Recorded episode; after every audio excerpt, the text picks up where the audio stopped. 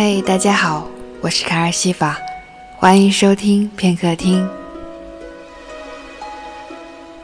卡尔没去过日本，写下这个故事，只是因为想起山田这个姓氏，以及日剧里我喜欢的一栋房子。今天就和大家分享卡尔的文章《我以为的远方》。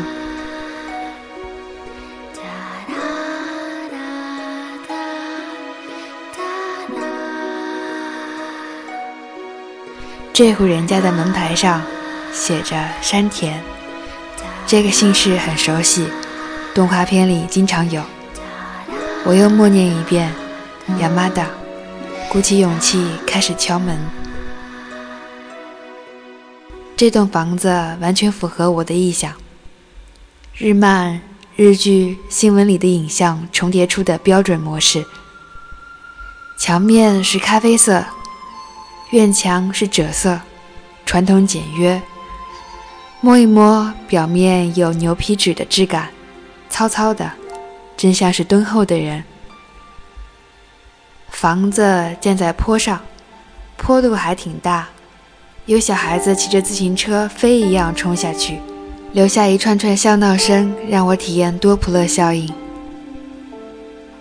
院墙很大一块是镂空的。院子里的花花草草、枝枝蔓蔓都探出了脑袋，欢腾雀跃。楼上窗户被拉开，我的朋友山田姑娘把脑袋伸出来，笑眯眯地和我打招呼。她妈妈佯装生气，把她给拉了回去，却也探出身体向我挥手，很努力地憋出一句：“欢迎你，叶子。”我被逗乐，赶紧让山田把他妈妈拉回屋里去。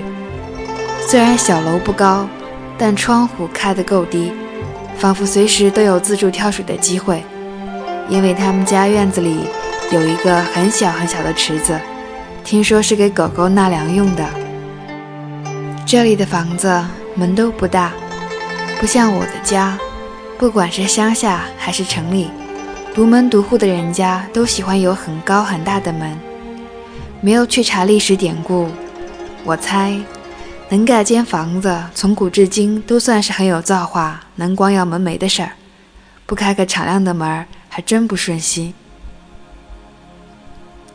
山田妈妈给我开的门，她个头小小的，很纤弱的样子，就像院子里的小花。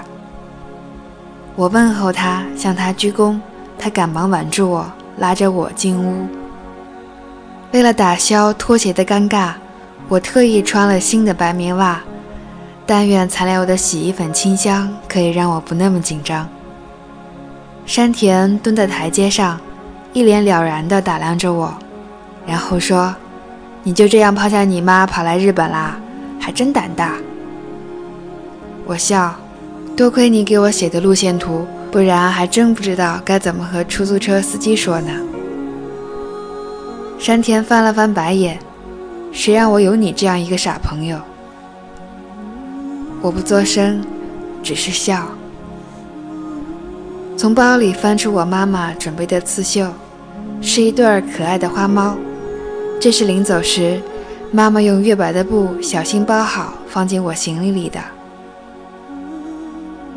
临近中午，山田妈妈在厨房里忙，我和山田在二楼窗边聊天。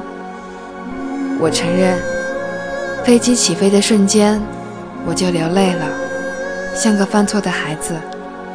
离开妈妈去远方，是一场不负责任的逃亡。对，我毕业了，折腾许久也没有工作，男友也跑去欧洲了，我觉得什么都没有了，于是想逃跑。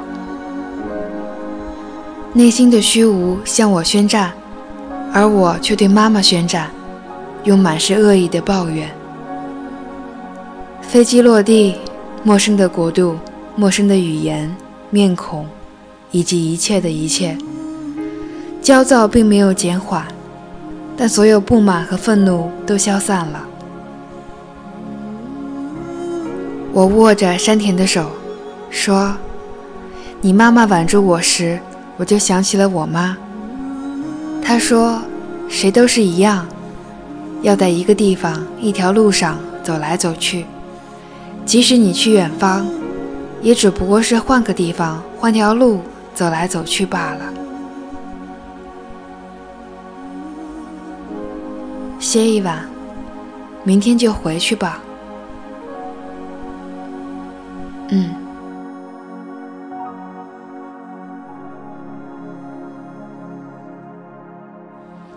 我是卡尔西法，声音里有良辰美景，有你聆听，就是最好的时光。